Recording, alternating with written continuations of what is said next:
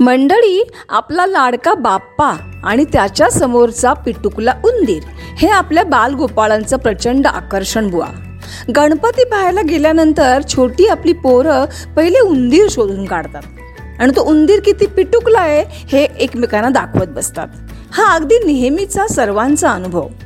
आपले गणपती बाप्पा आकाराने कितीही मोठे असले तरी त्यांचं जे वाहन आहे तो उंदीर मात्र त्यांच्या मूर्तीसमोर अगदी पिटुकला असतो. आणि मग सारखा एक प्रश्न विचारतात ते एवढा मोठा बाप्पा एवढ्या छोट्या उंदरावर कसा बरं बसतो? त्याचीच ही गोष्ट. असं म्हणतात की एकदा इंद्राने इंद्र दरबारामध्ये गाणं म्हणण्यासाठी क्रौंच नावाच्या गंधर्वाला बोलवलं. राजाचंच बोलावणं म्हटल्यानंतर क्रौंच गंधर्व घाई घाई दरबारामध्ये येत असताना त्याची लात चुकून एका महर्षींना लागली. आणि त्या महर्षींना राग येऊन त्यांनी क्रौंचाला शाप दिला की तू तुरुतुरु चालणारा तुरुतुरु पळणारा उंदीर होशील.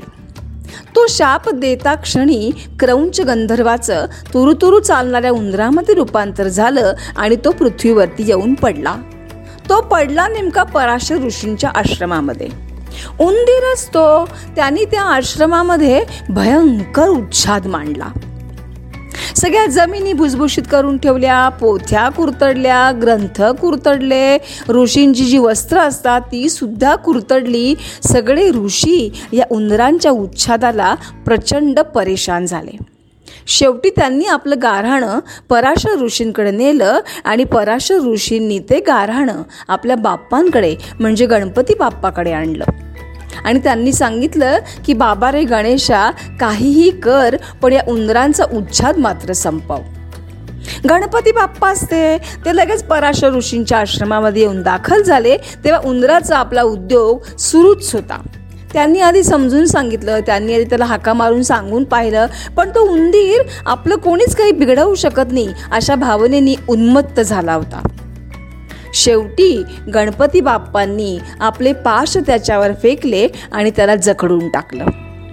मग उंदराने गयावया केली आणि मग तो म्हटला की काय करू मी आता? काय करू मी आता? मी कोण? मी कोण? तेव्हा गणपती बाप्पा त्याला असं म्हणाले आजपासून तू माझा वाहन होशील.